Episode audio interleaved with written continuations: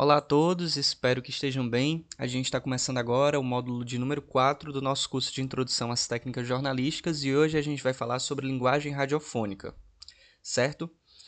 Já para adiantar, eu sugiro que usem fone de ouvido. O fone de ouvido ele é altamente recomendável na aula de hoje, tá bom? Então, se você tem um equipamento aí na sua casa e não está usando ainda, pode dar um pause no vídeo para ir pegar e tudo mais. Vai ser importante para a compreensão dos elementos sonoros que a gente vai discutir na próxima hora, tá bom?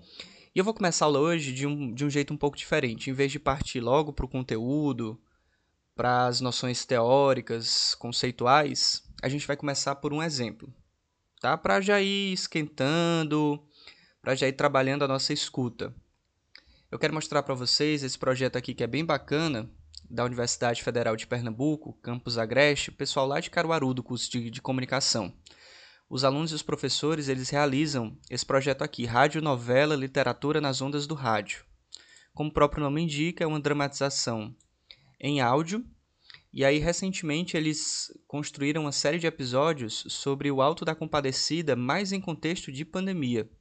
Como é que seria a história clássica do Ariano Suassuna se é, acontecesse em tempos atuais, se acontecesse nesse contexto que a gente está vivendo tão difícil. São vários episódios, é de fato uma série. E aí eu queria que vocês escutassem um trechinho desse primeiro episódio para começar a pegar algumas referências, prestem atenção na utilização dos elementos sonoros, como é que é, o pessoal que construiu essa, essa peça em áudio, eles distribuíram diferentes elementos sonoros para criar a narrativa, tá bom? Então prestem atenção nisso que a gente vai retomar vários desses aspectos ao longo da aula de hoje. Vamos lá.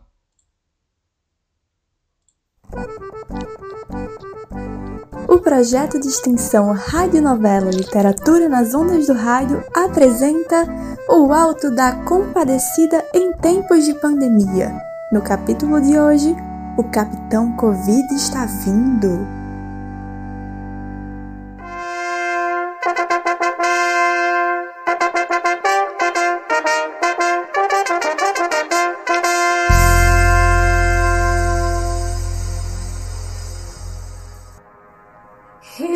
Respeitável público, eu nunca vi taperoá desse jeito. Permitam que me apresente primeiro, me chamo Palhaço. Essa foi a forma que o autor dessa peça resolveu se retratar e quem sou eu para julgar? Pois bem, retornando ao que interessa.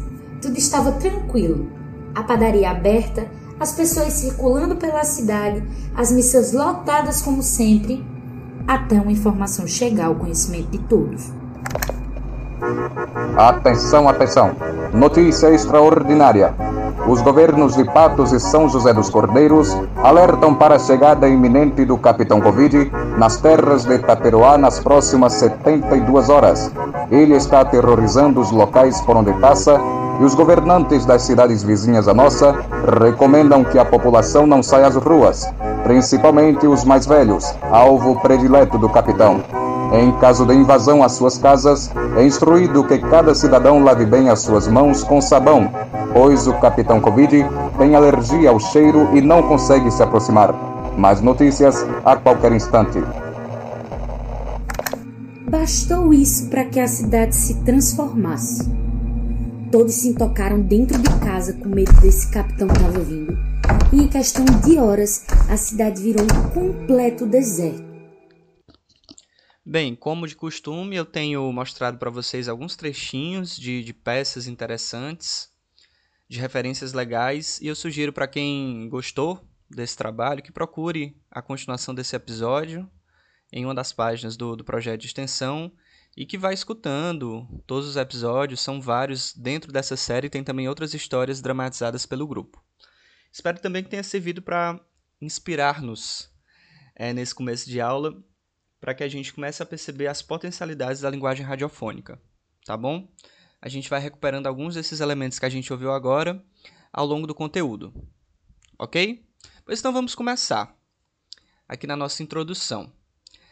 Existe um autor muito importante dentro dos estudos de, dentro dos estudos, perdão, de rádio, especificamente dentro do, da pesquisa sobre linguagem radiofônica, que é o Armando Balsebre, E aí, num texto que é muito clássico, em que ele fala especificamente sobre linguagem radiofônica, ele lança uma pergunta: Teria o rádio uma linguagem específica? E logo depois esse mesmo autor complementa: Existe linguagem quando se tem um conjunto sistemático de signos que permitem certo tipo de comunicação. Então, quando a gente fala em linguagem, a gente está falando necessariamente de um sistema significante.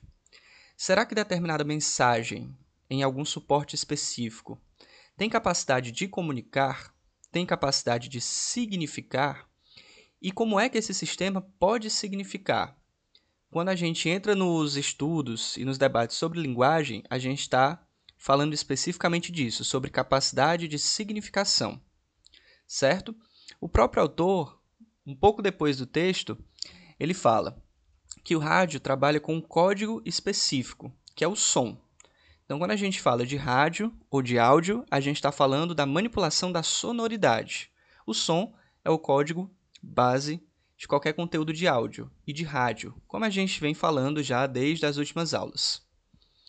E o som, no caso específico do rádio, ele é elaborado dentro de uma cadeia significante, ou seja, uma sucessão ou interposição de palavras, música, efeitos sonoros e silêncio.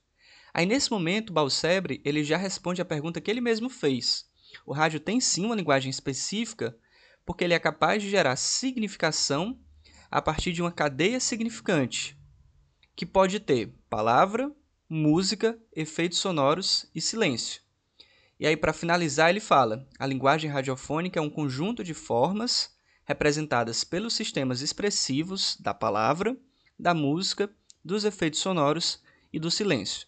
Então, a gente tem aí quatro elementos que são os mais estudados dentro dos estudos de linguagem radiofônica que foram propostos por esse autor e que acabaram sendo reproduzidos por uma série de outros autores. Então, geralmente, quando a gente vai ver análises que buscam explicar elementos da linguagem radiofônica, fala muito de palavra, música, efeitos sonoros e silêncio.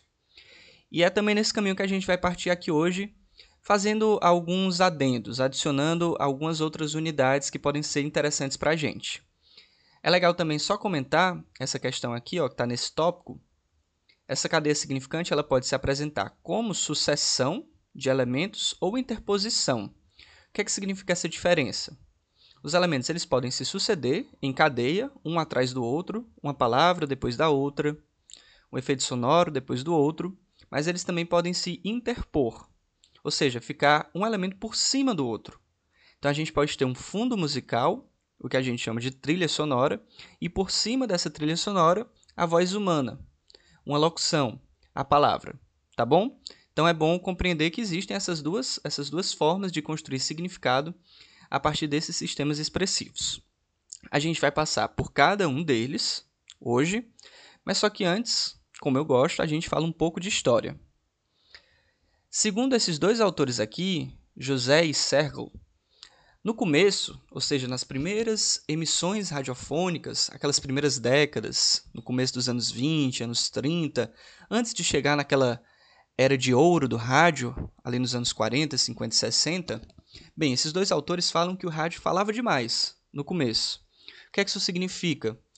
Que havia uma prevalência da palavra, da voz humana. Era a sonoridade predominante. Por isso que eles falam, rádio falava demais. E por conta disso, quase não havia espaço para outras sonoridades, para a utilização de outros elementos. Tanto que nessas primeiras décadas, a seleção dos locutores era orientada por critérios de qualidade da voz, timbre, amplitude, impostação. Inclusive, é, na nossa segunda aula, se não me engano, alguém me perguntou sobre é, a utilização do, de uns R's, né, a letra R, super marcada e puxada dos locutores antigos. E eu falei muito da impostação, de existir uma certa adequação, uma certa é, predominância de um tipo específico de impostação de voz. Porque naquele momento, o que interessava para as emissoras era justamente essa voz que fosse bonita, que fosse encorpada, que tivesse um timbre interessante. Então a gente vê aqui é, a prevalência de fato da voz. A voz era o elemento principal nesse começo da história do rádio. Tanto que os primeiros redatores, ou seja, as pessoas que escreviam aqueles textos que seriam lidos, eles foram buscados, eles foram encontrados nas redações dos jornais impressos. E aí eles levaram consigo para o rádio o estilo da palavra escrita, o que pode ser problemático, perdão, em algum sentido, porque no rádio a gente escreve para falar.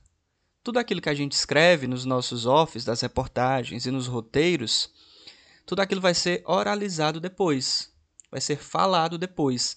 E não existia muito essa preocupação no começo, porque as pessoas vinham do impresso e ainda não estava consolidada uma linguagem propriamente radiofônica.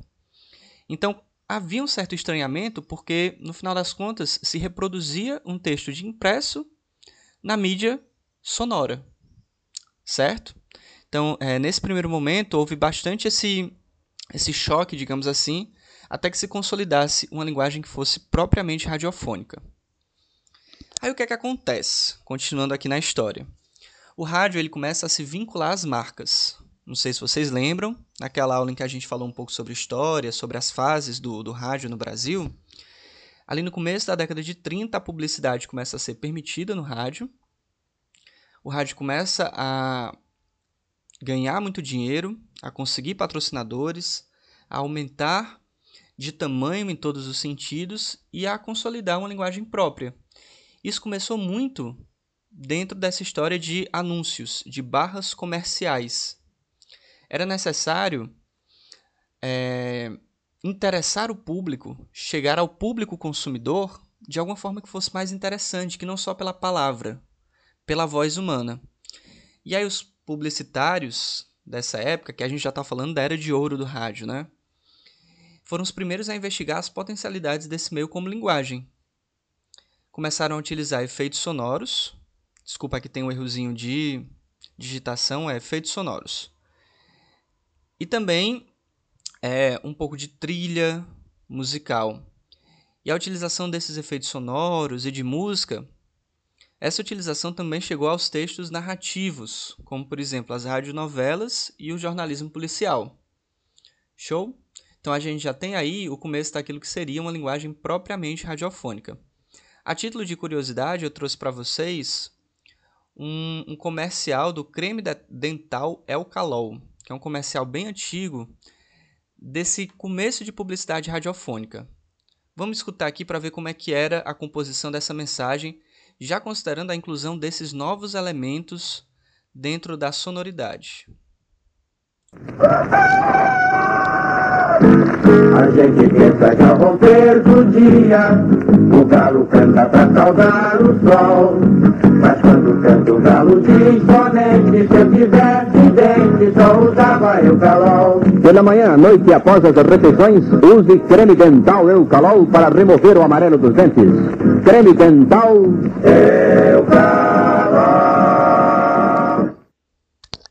já dá para perceber aqui uma multiplicidade de elementos, né? Tem o, o, efeito sonoro do galo cantando, tem a musiquinha, a trilha sonora animada no fundo, a voz do locutor com outras vozes em coro. Então, já nessas, nessas primeiras experiências de publicidade radiofônica, é, as potencialidades do rádio como linguagem começaram a ser exploradas de fato.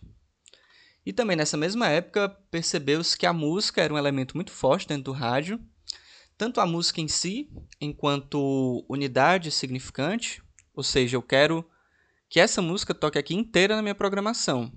Mas também começou a se perceber que seria interessante cortar trechos de música ou criar músicas próprias mixando outras canções e construir a partir disso trilhas sonoras.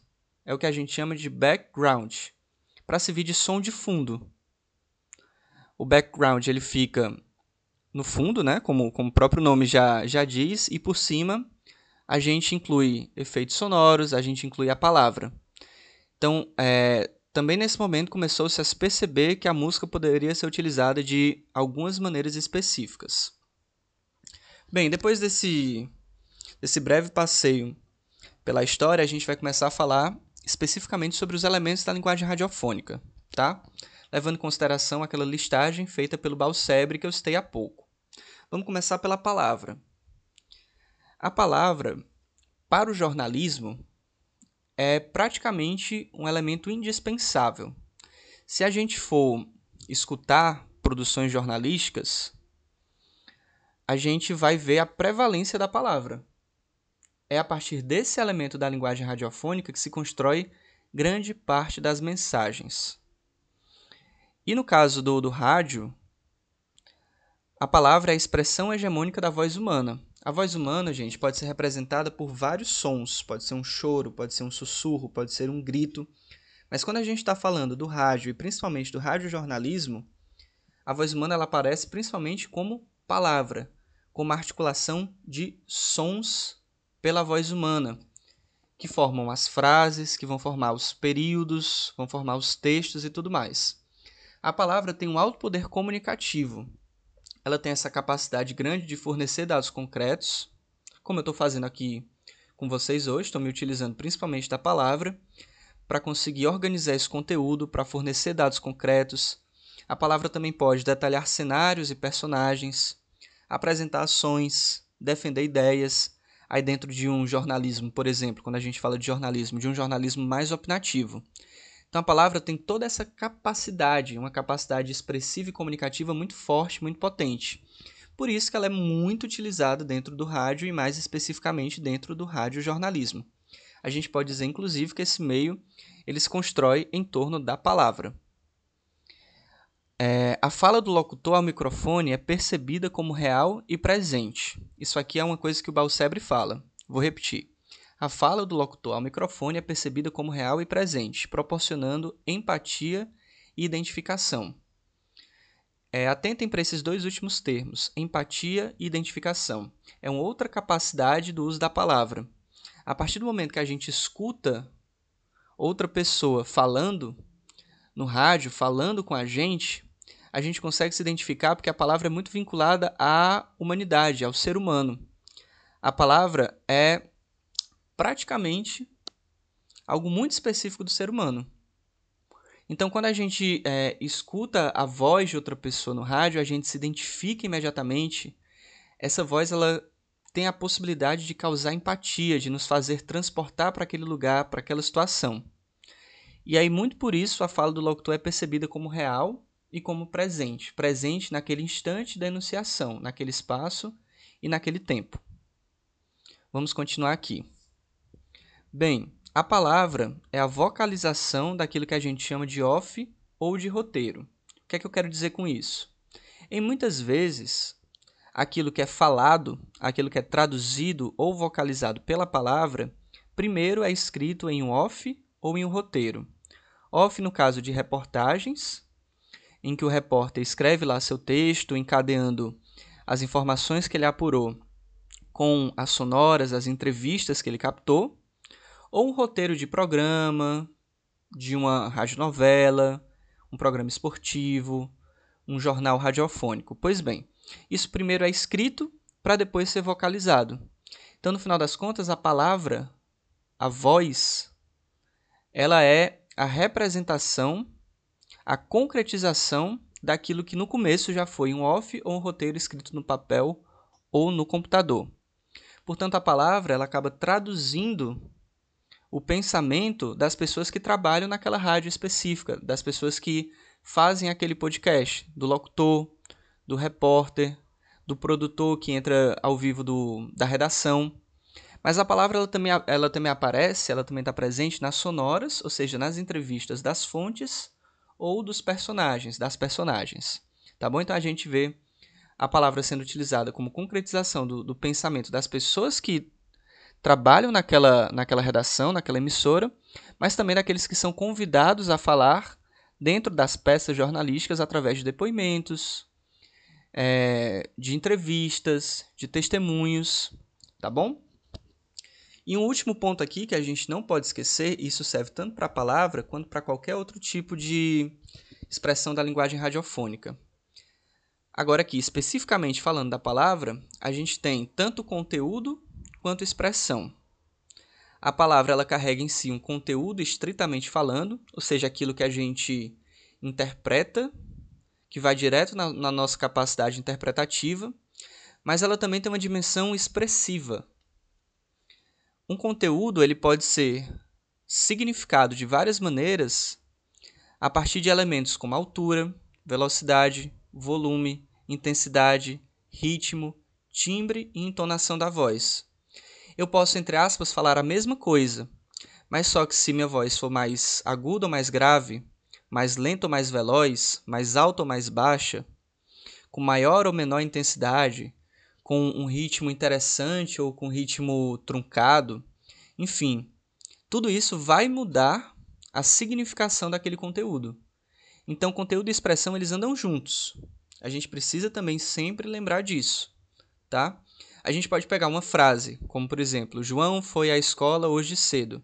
Dependendo do, da palavra ou da expressão, enfim, do momento em que a gente colocar a entonação na hora de fazer a locução, a gente pode mudar completamente o significado dessa sentença. Então entendam que a mensagem, no final das contas, a mensagem que carrega essa palavra, ela vai ser definida não só pelo conteúdo que está ali expresso, em termos bem específicos, mas também por toda essa expressão que vem junta. E aqui figurativizada, concretizada na altura, velocidade, volume, intensidade, ritmo, timbre entonação. Tudo isso serve para compor a significação geral da mensagem. Vamos ouvir aqui um, um exemplo, é o boletim da Rádio Senado, bastante recente, em que se usa como elemento principal, preponderante ou praticamente único a palavra. O governo confirmou o pagamento do auxílio emergencial até dezembro. O benefício paga, desde abril, 600 reais mensais aos trabalhadores informais e desempregados em razão da pandemia do coronavírus. A possível redução no valor provocou reação entre os senadores da oposição. Repórter Marcela Cunha. A oposição reagiu ao anúncio de que o auxílio emergencial pago a trabalhadores informais e desempregados poderá ser cortado pela metade para garantir a prorrogação até dezembro dezembro. A informação é do vice-líder do governo, senador Chico Rodrigues, do Democratas de Roraima. Terá o valor de 300 reais, que vai continuar ajudando todos aqueles que estão passando por essa crise. Para o líder do PT, senador Rogério Carvalho, de Sergipe, os 60 milhões de beneficiários vão sofrer o impacto da redução. Isso é desumano. O correto era manter os 600 até o dia 31 de dezembro, quando encerra o decreto de calamidade. E já aprovarmos uma medida de continuidade até a economia se restabelecer e a vida voltar ao normal. A prorrogação do auxílio emergencial é uma estratégia do governo para não desassistir os beneficiários antes de instalar permanentemente um programa de ampliação do Bolsa Família, chamado de Renda Brasil. A intenção é atender a partir de janeiro 21 milhões de famílias com benefício de 300 reais mensais.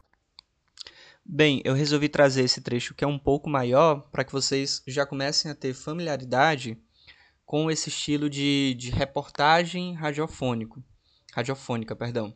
Porque a gente vai começar a trabalhar hum, um pouco disso a partir da próxima aula e principalmente no módulo 6. Então, para que vocês já se acostumem a como é essa estética, a como é essa estética de criação, como é que funciona esse, esse formato, né? Vocês perceberam que a gente teve aí é uma abertura, que a gente pode chamar de cabeça, o momento em que a locutora introduz o tema, fala do que é que vai ser tratado ali e passa para a repórter.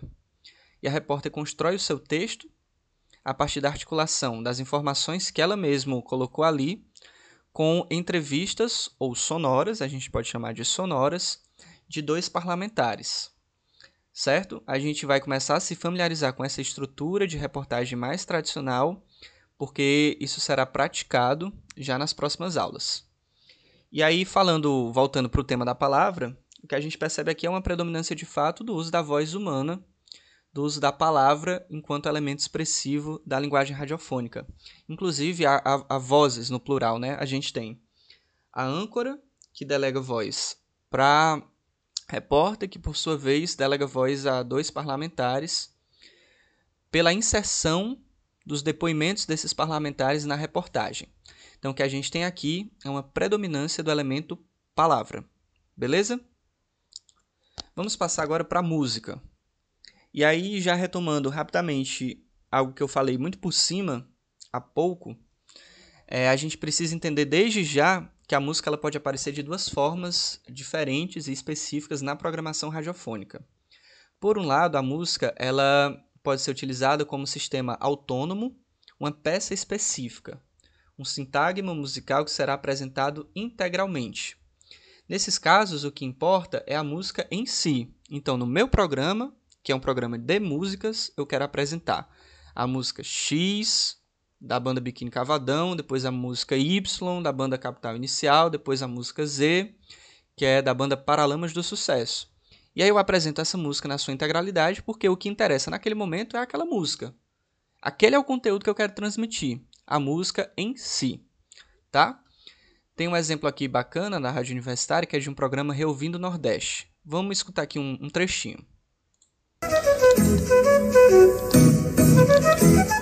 Reouvindo Nordeste.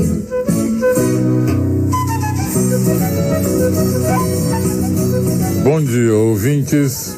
Nós estamos começando agora pela nossa rádio Universitária FM, Reouvindo o Nordeste, o nosso encontro diário com o musical e o poético da cultura nordestina. Nosso programa de hoje começa com a Maria Betânia, o Quinteto Violado e o Carlos Malta.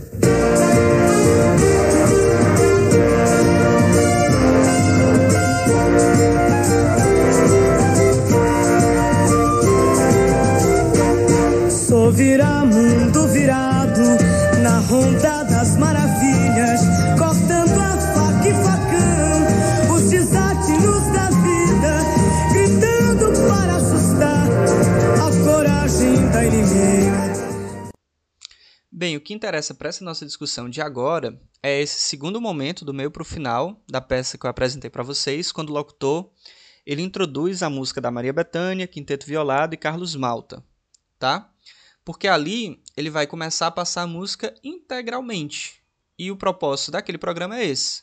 Então a música nesse caso é uma peça específica, autônoma, que vai ser apresentada na sua integralidade. Mas eu não sei se vocês perceberam, no começo do, dessa peça aqui, no começo desse áudio, a apresentação, quando o locutor começa a falar, tem um som no fundo. Aí já não é a música nessa primeira acepção, já é a segunda forma de entender a música dentro do rádio. Agora como trilha sonora. Quando a gente faz um recorte da música original e ela deixa de ser o mais importante naquele momento para servir, no final das contas, como uma trilha de fundo, como um pano de fundo, sobre o qual a gente coloca outros elementos, geralmente o texto verbal, ou então é, efeitos sonoros, a música ela ganha o nome de trilha sonora. Então, trilha sonora é qualquer recorte da música original ou mixagem entre músicas, formando uma nova peça, associado geralmente a texto verbal. Não sei se deu para entender. E a gente utiliza esse, esse termo aqui, background, porque nesse caso a música, enquanto trilha sonora, vai ser utilizada como pano de fundo. Vai ficar no fundo e sobre esse fundo a gente adiciona outros elementos. Beleza? Inclusive tem essa observação, ó, nesse caso o nível semântico, ou seja, o nível de conteúdo, de transmissão de conteúdo, no sentido estrito, vai ser determinado pelo enunciado verbal. Tá? Então vai ser determinado pelaquilo é, que a gente coloca por cima da trilha enquanto palavra. Eu trouxe aqui de novo a, o exemplo da Rádio Senado, daquele boletim do qual eu falei há pouco, que traz uma reportagem bem tradicional. Agora, voltando alguns segundos atrás, eu comecei direto na cabeça para entrar depois da reportagem, mas antes tinha uma escalada, ou seja, a apresentação das principais matérias que haveria naquele boletim. E aí percebam como a escalada é diferente do momento em que a reportagem vai ao ar. Vamos perceber aqui a diferença, e essa diferença está muito na utilização de trilha sonora. Fique agora com o Boletim Ponto Leg. Boletim Ponto Leg. As últimas notícias do Senado Federal para você. Governo confirma auxílio emergencial até dezembro e oposição critica a redução no valor. Isso é desumano. O correto era manter os 600 até o dia 31 de dezembro, quando encerra o decreto de calamidade. Ministro da Economia e ex-presidente do Banco do Brasil devem ser ouvidos por senadores. Eu sou Marluce Ribeiro e este é o Boletim Ponto Leg. O governo confirmou o pagamento do auxílio emergencial até dezembro. Então vejam, essa parte, o governo confirmou o auxílio emergencial até dezembro. Era o que a gente já tinha escutado. Aí não tem trilha sonora, só tem a palavra. Eu puxei para antes para vocês verem que no começo do boletim, na parte que a gente chama de escalada, as notícias elas são introduzidas de forma bem ágil, com a trilha sonora também ágil de fundo. Então percebam como a utilização dessa música aqui, enquanto trilha sonora, ela tem um propósito bastante específico, que é dar dinamicidade para aquela parte específica do boletim. Então a gente quer começar com dinamicidade, com agilidade, coloca-se, portanto, uma trilha sonora. E para marcar a finalização da escalada e o começo da primeira cabeça, ou seja, o começo da primeira reportagem, essa trilha sonora é quebrada, fica apenas a palavra, porque aí já é um outro efeito de sentido a ser gerado, que é um efeito de sentido de sobriedade, um pouco mais de calma, tá? Então acho que a utilização versus não utilização de trilha sonora, nesse caso específico, permite que vocês entendam bem como a, a música ela pode criar uma série de efeitos de sentido para quem está ouvindo. Isso tudo precisa ser pensado pelo produtor do programa. Nada disso é ingênuo ou é colocado por acaso. Continuando na música, o Balsebre, retomando aqui o Balsebre, ele fala que a música é capaz de produzir uma multiplicidade de sensações e contribui para a criação de imagens auditivas. Esse é um termo que não é a primeira vez que aparece, a gente já estava falando sobre construção de imagens através do som, de paisagens sonoras, e a música é excelente para esse tipo de, de, de construção. Tá? Ela tem a capacidade de criar relações a nível mais afetivo. Isso é muito, isso é muito interessante. Enquanto a palavra ela tem uma ligação muito direta com o referencial, com o mundo, com a construção de ideias, a música, segundo Balsebre, ela apela mais para a sensibilidade, para as paixões, se for o caso, né? se a gente quiser utilizar esse termo. E aí o Luiz Arthur Ferrareto, aquele autor que a gente está sempre referenciando aqui, ele fala de algumas funções possíveis da música no rádio. Por exemplo, pontuar a narrativa radiofônica, retratar determinada cenografia, criar climas, aperfeiçoar ou reforçar o conteúdo. Eu tenho aqui mais um exemplo que eu acho que explica bem essa questão de pontuar a narrativa radiofônica. Vocês vão escutar primeiro e depois eu faço um comentário, tá bom? Essa aqui é um, uma peça, um docudrama, que foi é, veiculado em junho de 2011 na Rádio Universitária FM como produto final de uma das cadeiras da, do curso de jornalismo, então é da própria casa. Vamos escutar aqui só um trechinho. Ah, tá. É um, é um especial que fala sobre o aniversário da música É o Amor, do Zezé de Camargo e Luciano.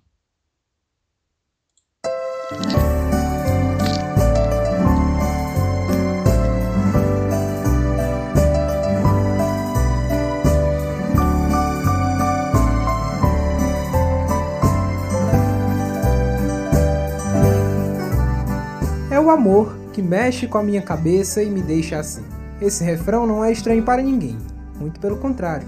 É o amor é um dos maiores símbolos do gênero sertanejo no Brasil. Em 2011, a canção comemora 20 anos de sucesso, desde que foi composta por Zezé de Camargo e gravada por ele e pelo irmão Luciano.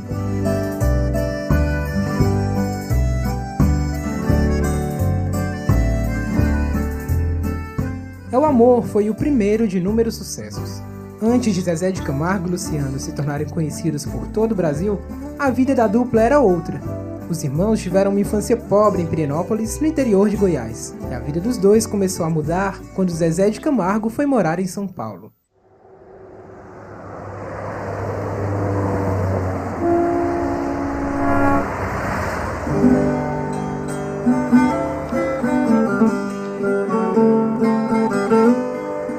Era 1991.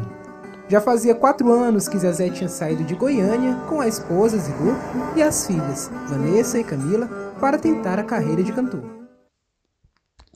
Percebam que a gente tem aqui dois momentos é, iniciando esse docudrama.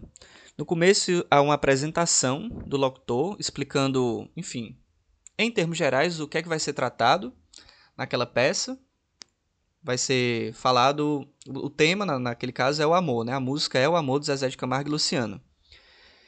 Nesse caso, a gente já tem uma trilha para dar suporte, uma trilha sonora para dar suporte à locução é, do, do autor do docudrama. mas em seguida ele já entra para uma primeira parte do relato. É uma espécie de primeira cena, quando o Zezé de Camargo, se eu não me engano, vai morar em São Paulo. E aí percebam que tem uma mudança considerável de, de, de ambiente. Isso é pontuado, é, a pontuação dessa mudança da, das cenas, a pontuação da narrativa radiofônica, ela acontece também por conta da mudança da trilha sonora. A gente tem, portanto, uma trilha sonora para o começo, para a apresentação do docudrama, e uma segunda trilha sonora para marcar uma espécie de primeira cena, junto com outros elementos como efeitos sonoros. E aí a gente já está marcando uma segunda parte dessa narrativa radiofônica, o momento em que o ator dessa história, desse relato, chega a São Paulo e começa a se a se consolidar, a buscar o seu futuro na cidade, tá bom? Então, a utilização de trilhas sonoras diferentes ajuda a pontuar esses dois momentos das, da, da narrativa radiofônica. Isso continua acontecendo em outros momentos desse docudrama. Bem, a gente vai falar agora sobre efeitos sonoros. Já falamos sobre palavra, sobre música, que pode aparecer como uma peça individual ou como trilha sonora, e agora a gente fala de efeitos. É, na definição técnica, digamos assim, trazida por José e Sergel, o efeito sonoro é um som que corta o silêncio enquanto articulação vibrante. E ele pode ter dois tipos. O efeito sonoro ele pode ser mimético. O que é que significa isso? Que ele mimetiza, ele copia ele representa, ele traz para nós uma realidade sonora objetiva. Ele é substitutivo de processos físicos, de coisas que realmente acontecem no mundo. No mundo real, no mundo referencial. Por isso que eles têm essa capacidade mimética, representativa ou substitutiva. Pode ser alguma coisa que ocorre na natureza, o som da chuva, relâmpagos, trovões. É, pode ser algum som do homem, passos, por exemplo ferramentas como furadeira, como um relógio que faz tic-tac, enfim. É, é, importante que vocês compreendam essa capacidade mimética de representar a sonoridade que tem um efeito sonoro, tá? Porque isso é muito importante quando a gente estiver construindo determinadas narrativas que peçam a utilização desse tipo de elemento e que a gente saiba dessas possibilidades. Mas existem também efeitos sonoros não miméticos, ou seja, eles não representam a realidade sonora objetiva, porque eles são construídos artificialmente como sons eletrônicos. Isso também é muito comum hoje, porque é, tem sido cada vez mais fácil manipular áudios nos computadores, com softwares e tal. Então a gente tem essas duas possibilidades de efeito sonoro. Ferrareta ele traz aqui algumas funções dos efeitos sonoros é, e ele fala especificamente de cinco: uma função referencial, evoca uma realidade. Função programática, o efeito sonoro ele pontua as transmissões. Pode ser, por exemplo, um efeito sonoro que marca a entrada de um comentário específico. Ou então o começo de um, um programa. O efeito sonoro também pode ser descritivo ambiental, e nesse caso ele constrói cenários. Ele pode ter uma função narrativa, marcando transições de tempos e espaços. Como a gente viu nesse, é, nesse exemplo anterior do docudrama é o amor. Além da mudança das músicas, a gente teve também a inserção de efeitos sonoros de carros, de buzinas, para marcar essa transição de tempo e de espaço. Então a gente passou daquele momento inicial de da infância dos personagens que estava sendo explicado pelo locutor para um segundo momento do personagem, da personagem já em São Paulo, dentro daquela sonoridade de metrópole. E aí o, os efeitos sonoros né, dos carros, da poluição ambiental, poluição sonora, é, foram utilizados, foram integrados para marcar também essa transição de momentos. E por fim, o efeito sonoro, segundo Ferrareto, pode ter uma função expressiva para revelar estados de ânimo. Eu trouxe aqui três exemplos, e mais do que é, falar, ah, isso aqui é a função tal, isso aqui é a função não sei o quê, eu quero que vocês escutem e que vocês percebam se dá para é, identificar quais são as funções primordiais que os efeitos sonoros têm em cada um desses casos, tá bom? O primeiro exemplo é da Verdinha, do Rádio Notícias. Não sei se vocês lembram, é, o Rádio Notícias foi citado pelo Elon Nepomuceno no nosso, na nossa última aula. Vamos ouvir aqui o começo de um desses programas.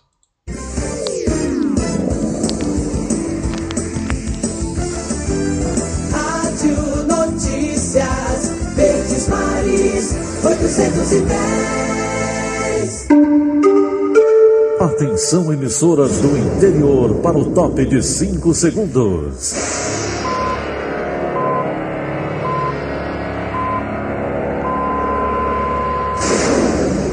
A Verdinha leva o som cada vez mais longe. Rádio.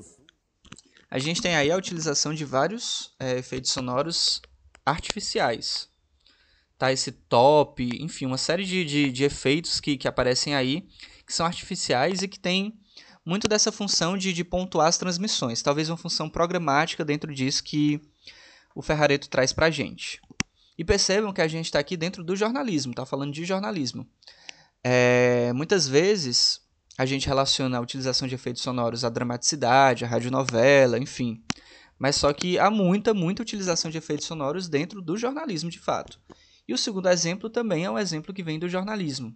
É a coluna do Simão, de todos os dias, na Band News FM, em que ele conversa com os âncoras que estão no estúdio. O Simão é um jornalista que busca trazer humor para os comentários dele, tá? Prestem atenção aqui na utilização dos efeitos sonoros nesse caso específico. Boemba Boemba, com José Simão.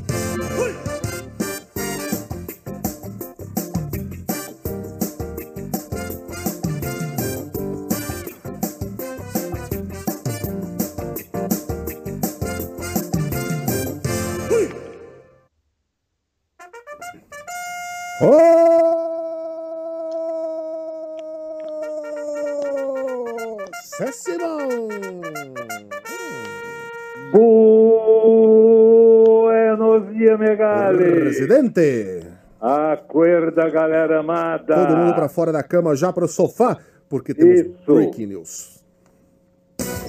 Sem demora. Boemba Boemba. Cara. Coronavírus anuncia que está livre do Bolsonaro. Esse sofreu, hein? Oh, teve até festa na Viruslândia.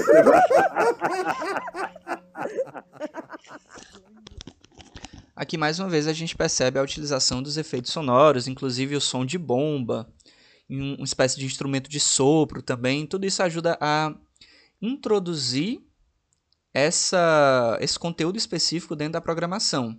Faz parte inclusive da vinheta, justamente para que o público saiba, esse público que às vezes é tão rotativo do rádio, saiba que naquele momento está começando a coluna do Simão, para que você possa aumentar o volume ou até trocar de, de estação na hora certo? Então a gente vê aqui outras utilizações possíveis de efeito sonoro dentro do jornalismo. Lembrando sempre que aqui a gente tem um produto que é, é, mais voltado para o humor e talvez faça sentido a utilização desses efeitos sonoros para esse fim, para esse produto específico, tá? E aí, como último exemplo de efeito sonoro, eu trouxe para vocês um projeto bem bacana da FAC da UNB, Faculdade de Comunicação da Universidade de Brasília, que pelo menos até 2019.1 é, as turmas elas faziam dentro do laboratório, de um laboratório específico, uma série de experimentações com esses elementos da linguagem radiofônica. Então, é, há peças só voltadas para a palavra, para os efeitos sonoros, para o silêncio, enfim, tem coisa muito legal lá porque tem uma pegada de experimentalismo muito grande. Se alguém tiver interessado em ver mais o que, é que tem por lá, enfim, no site, eles têm diversos áudios. O, o link ele está referenciado no nosso plano. Lá no nosso módulo 4, eu botei lá para vocês o link. A gente vai ouvir aqui o trabalho de um dos grupos que construiu uma peça cujo tema, né, cujo propósito é falar sobre efeitos sonoros, em 2018.1. Vamos acompanhar.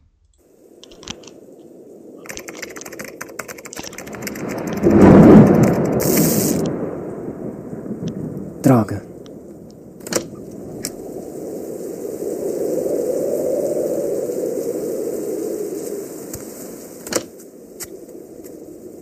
Carla? Tem vela aí na cozinha?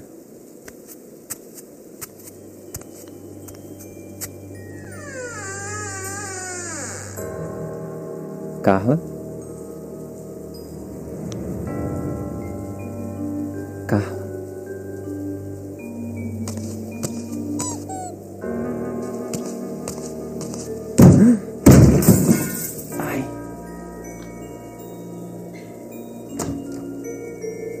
Roberto, o que você tá fazendo, velho? Derrubando as coisas por aí? Oh, tô ficando com medo. Medo do quê, cara? Você não tá ouvindo os barulhos? Barulho? Que barulho? Eles são efeitos sonoros. Você não sabe que esses barulhos são usados no cinema e no rádio como auxílio para narrativa? É só um otário aí que ganha dinheiro fazendo mixagem de som. Próxima vez eu mato eles antes. ok, é, esse final pode ter sido um, um pouco macabro, mas eu acho bem interessante a maneira como os elementos, não só os efeitos sonoros, mas os elementos em geral, eles são dispostos, são construídos para criar no começo toda uma atmosfera de tensão que vai subindo, subindo, subindo, subindo, para no final dar lugar a uma espécie de relaxamento quando o próprio protagonista da história descobre que ele está imerso ali dentro de uma narrativa que é metalinguística. Inclusive ele aperta a tecla, não sei se vocês ouviram, ele aperta a tecla e os efeitos cessam. Então a gente tem uma escalada de tensão que é construída muito a partir da música, dos efeitos sonoros, para depois é, chegar numa certa estabilidade e relaxamento, tá?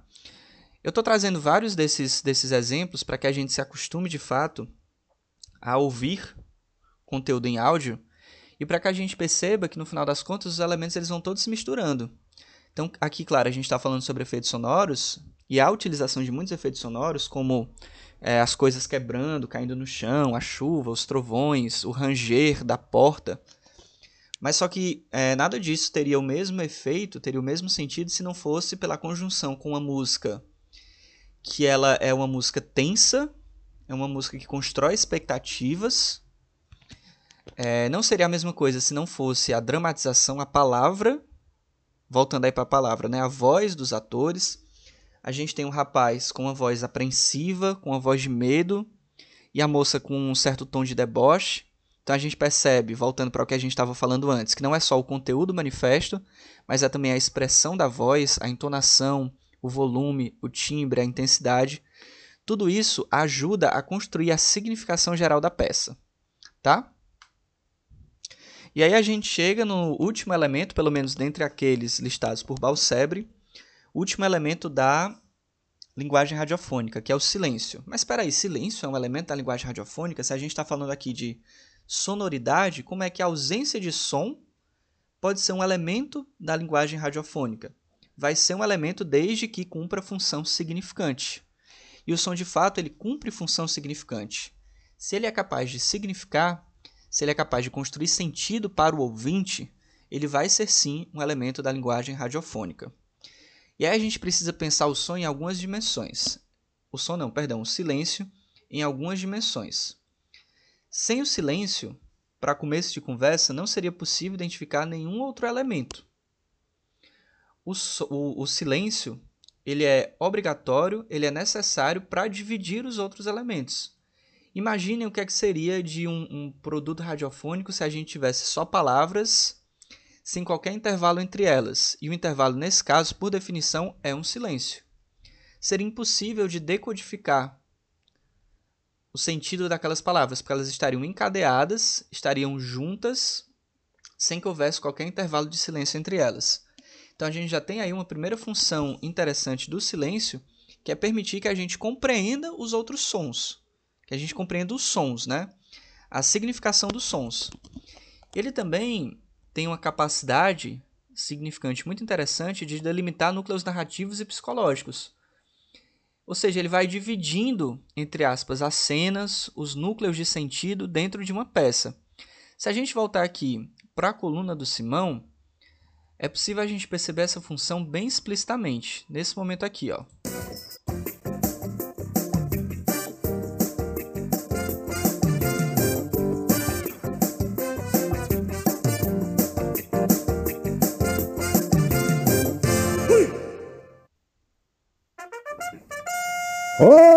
Perceberam o silêncio? É um silêncio proposital nesse caso, porque a gente tem uma determinada trilha sonora para que as pessoas saibam que aquele momento está acontecendo, que aquela coluna vai entrar no ar, e depois tem um segundinho e meio de silêncio para que depois já entre um segundo núcleo de sentido, que é o megale, ou seja, o, o, o âncora que está no estúdio, chamando o Simão que entra por telefone. Então esse silêncio aqui, que ele é um pouco maior, inclusive, do que aquele silêncio de intervalo entre, entre palavras, ele serve para delimitar esses núcleos de sentido. A passagem de um sintagma para outro, de uma estratégia para outra, tá? Então a gente já tem aqui que o silêncio ele possui uma certa função obrigatória de permitir a compreensão de elementos sonoros. Sem ele, tudo seria uma grande salada, incompreensível. O silêncio ele também tem a capacidade de delimitar os núcleos narrativos e psicológicos. E dependendo da forma como ele é utilizado, ele pode potencializar a expressão. Ele pode potencializar a dramaticidade, pode levar à reflexão, por exemplo.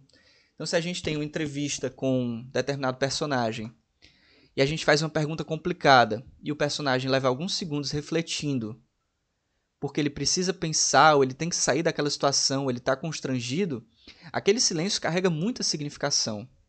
Carrega um sentido, inclusive, de reflexão.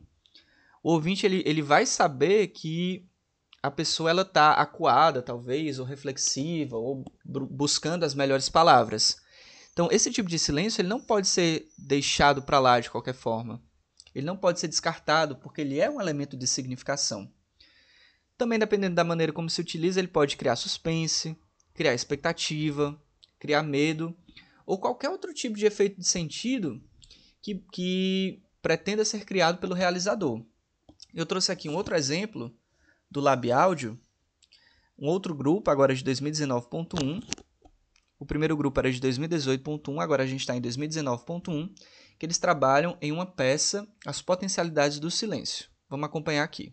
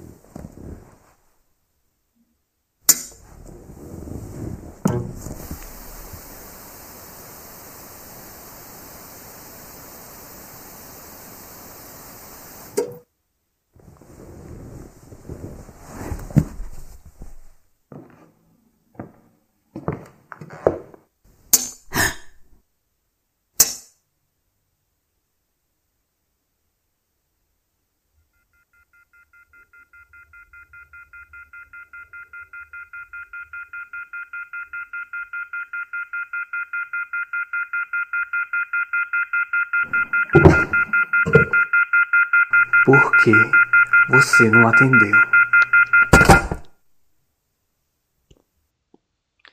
É, a gente também vê aqui, a, a, exemplo da outra produção, de outra turma, mas dentro desse mesmo laboratório, toda uma construção de expectativa, de suspense. E o mais curioso nesse caso é que quase não há palavras, né? A ausência de palavras, ela é bem, bem importante nesse caso. E mesmo assim, a partir dos efeitos sonoros e do silêncio, a gente consegue construir uma cena muito bem delimitada na nossa cabeça. Inclusive, alguns elementos sonoros mais abertos que deixam uma certa dubiedade de interpretação, a gente não tem certeza se é isso ou se é aquilo, principalmente na parte final. E esse também, é, essa também é uma característica dessas imagens que são construídas pelo rádio, elas são mais abertas. Por elas não terem a, a iconicidade ou a sustentação das imagens do audiovisual, da TV, do cinema, fica mais aberto na, na, na, nossa construção interpretativa pensar o que, é que pode ter acontecido nesse caso. Então eu acho que cada pessoa, enquanto ouvia, ia construindo cenários diferentes, ia pensando nessa. Eu imagino que seja uma casa, né? Na, na moça dentro dessa casa, é, os barulhos de passos. Em determinado momento eu não sabia mais se eram os passos dela ou se não eram mais. E aí eu escutei um, um, um ruído que parecia ser é, alguém no sofá. Enfim, você vai, você vai né, viajando aí nas possibilidades, tudo isso a partir da manipulação bem feita dos elementos sonoros. E aí, como a gente está na parte do silêncio, é, nesse caso, o silêncio ele traz um nível de dramaticidade in incrível. Principalmente nos momentos em que ela atende o telefone e ninguém responde. Então, ali um silêncio ou um quase silêncio.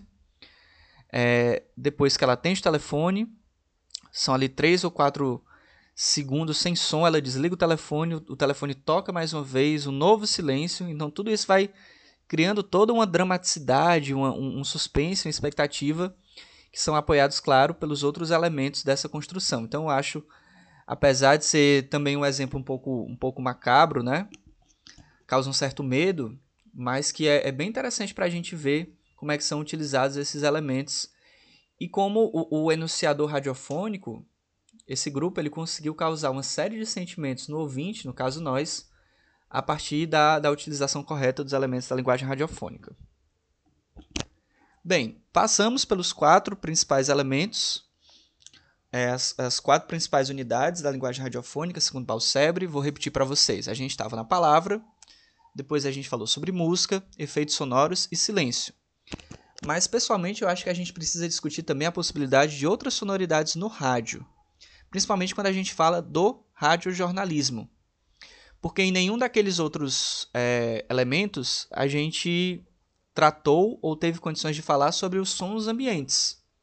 O som da rua, que é muito comum quando o repórter sai da redação, sai do estúdio e vai para aquele ambiente é, ruidoso, né? um ambiente onde as coisas acontecem, onde as pessoas estão, onde os entrevistados estão. E aí a gente percebe que, que ocorre aí um, um som de fundo que ele é instável, que ele é irregular, que ele causa alguma turbulência, porque ao contrário dos outros, é um som que não pode ser tão bem manipulado. As palavras, os efeitos sonoros, a gente edita, a gente posiciona dentro dos nossos arquivos de áudio. Ao contrário dos sons ambientes, quando a gente está na rua, a gente está sempre sujeito às instabilidades. Mas é justamente isso que marca o fato do repórter estar no local dos acontecimentos. Então, é, essas sonoridades que podem ser, por muitas vezes, negativas ou encaradas como erros, como problemas técnicos, elas trazem também efeitos de realidade, de autenticidade. Mostra que, de fato, a pessoa que está enunciando, a pessoa que está é, carregando suas ideias a partir da voz, ela está em um lugar que não é o ambiente do estúdio. Tá? Vamos aqui acompanhar esses dois exemplos, depois a gente fala mais sobre essa questão da sonoridade da rua, o som ambiente. O primeiro caso é, o, é do podcast 37 Graus. Alô, tá me ouvindo? É o nome da peça. A gente vai escutar um trechinho. Este é o sexto episódio de Epidemia, uma série do 37 Graus em parceria com a Folha de São Paulo. Se você ainda não ouviu os episódios anteriores, eu recomendo que você pause esse aqui e volte lá para escutar desde o começo tudo vai fazer mais sentido.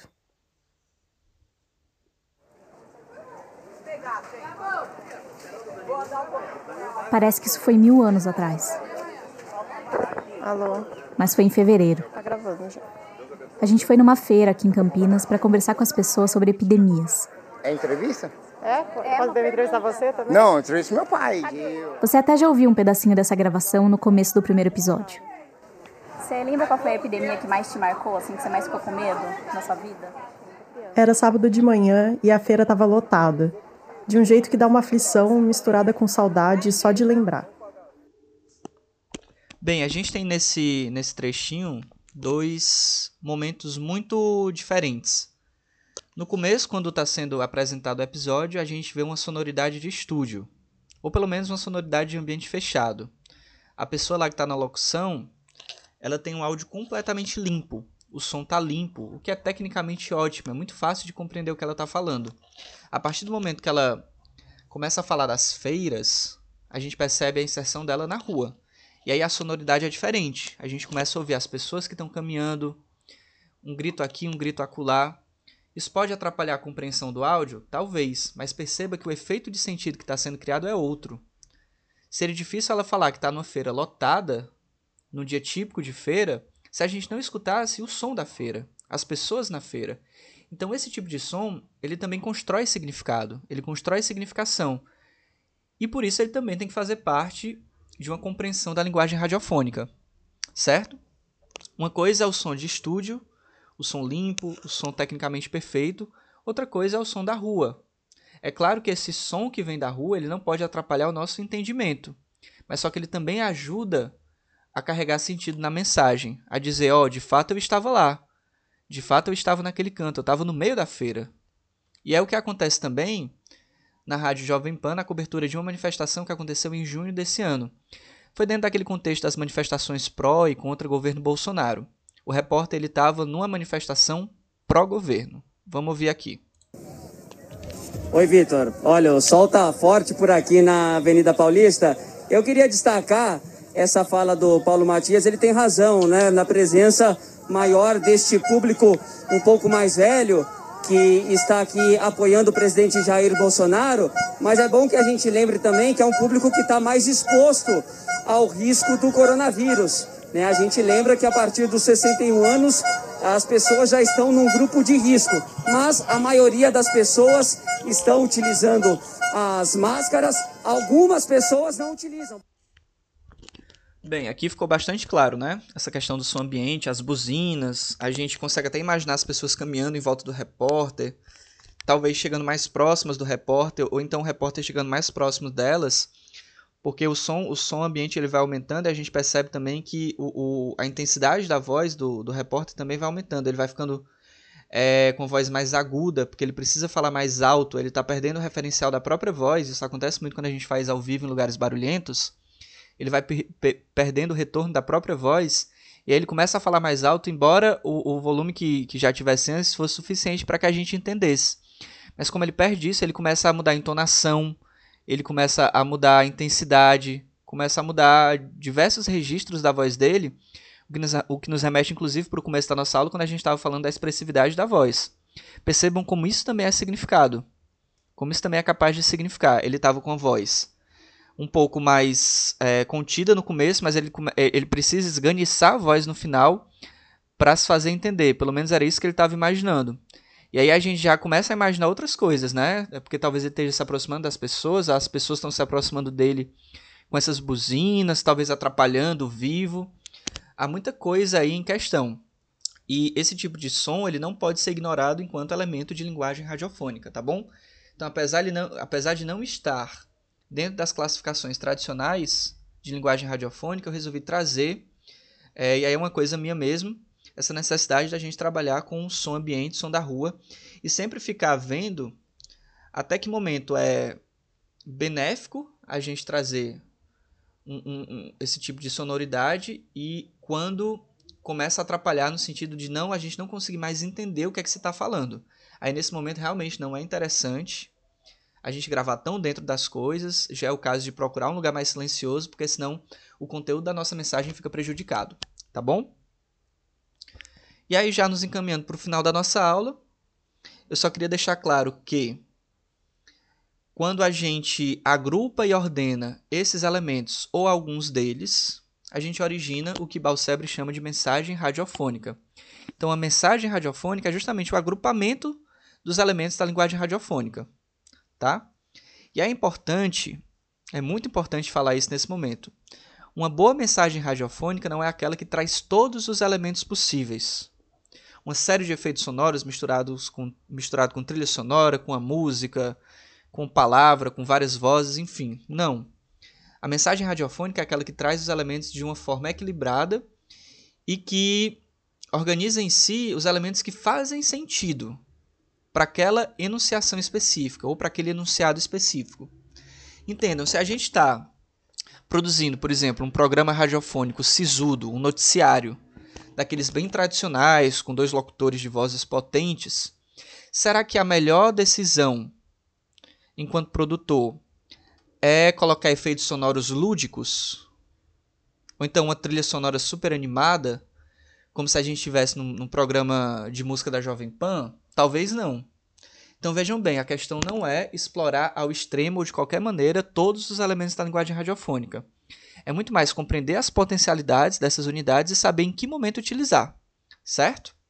Lembrando também, segundo Balsebre, que a mensagem ela pode carregar tanto informação semântica, que é o conteúdo, quanto informação estética, que é a expressão ou a forma. Então a gente precisa se preocupar tanto no conteúdo estritamente falando, como na, quanto na forma como a gente vai apresentar esse conteúdo dentro de determinados formatos, dentro de determinada expressividade. É necessário, portanto, haver o equilíbrio entre informação semântica e informação estética e entre os diferentes elementos da linguagem, como eu estava falando antes. E um último ponto que é muito importante.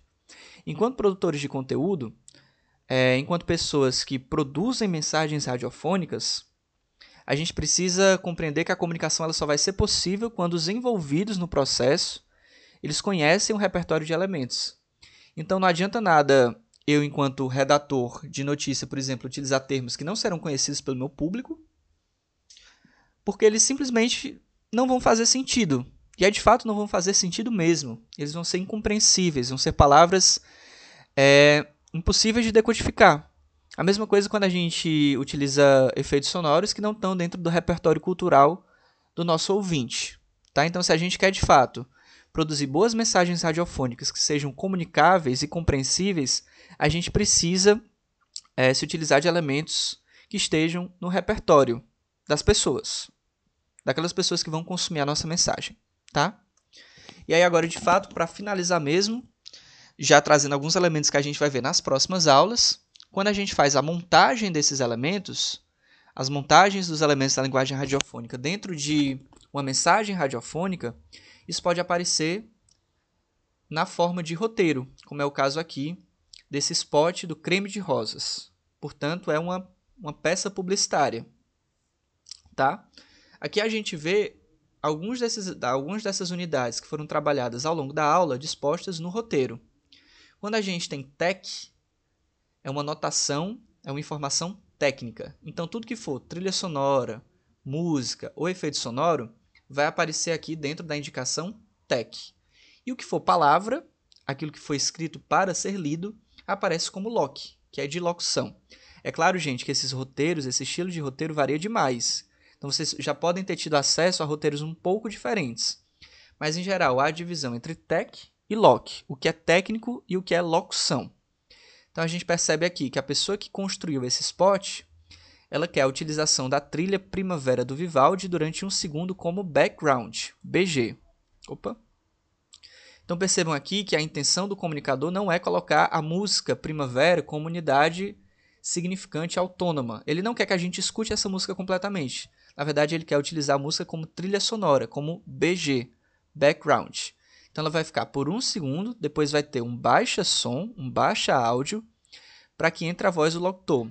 Se a sua pele ainda resse anda ressecada, sem brilho e tal, tal, tal, tal, tal, tal, o locutor ele fala isso, depois sobe a trilha por mais um segundo, a mesma trilha, entra o locutor 2, sobe a trilha mais uma vez por um segundo, a trilha corta, cessa e os dois locutores entram juntos, lendo aqui creme de rosas, o tratamento de beleza correto é, para a sua pele. Certo? Então aqui é só um exemplo de possibilidade de roteiro para que vocês saibam que esses elementos eles acabam sendo codificados em determinada disposição. Pois bem, esses foram os elementos da nossa aula de hoje, estão aqui as referências bibliográficas. Se tiver alguma dúvida, entre em contato comigo e a gente se vê na próxima semana. Um grande abraço.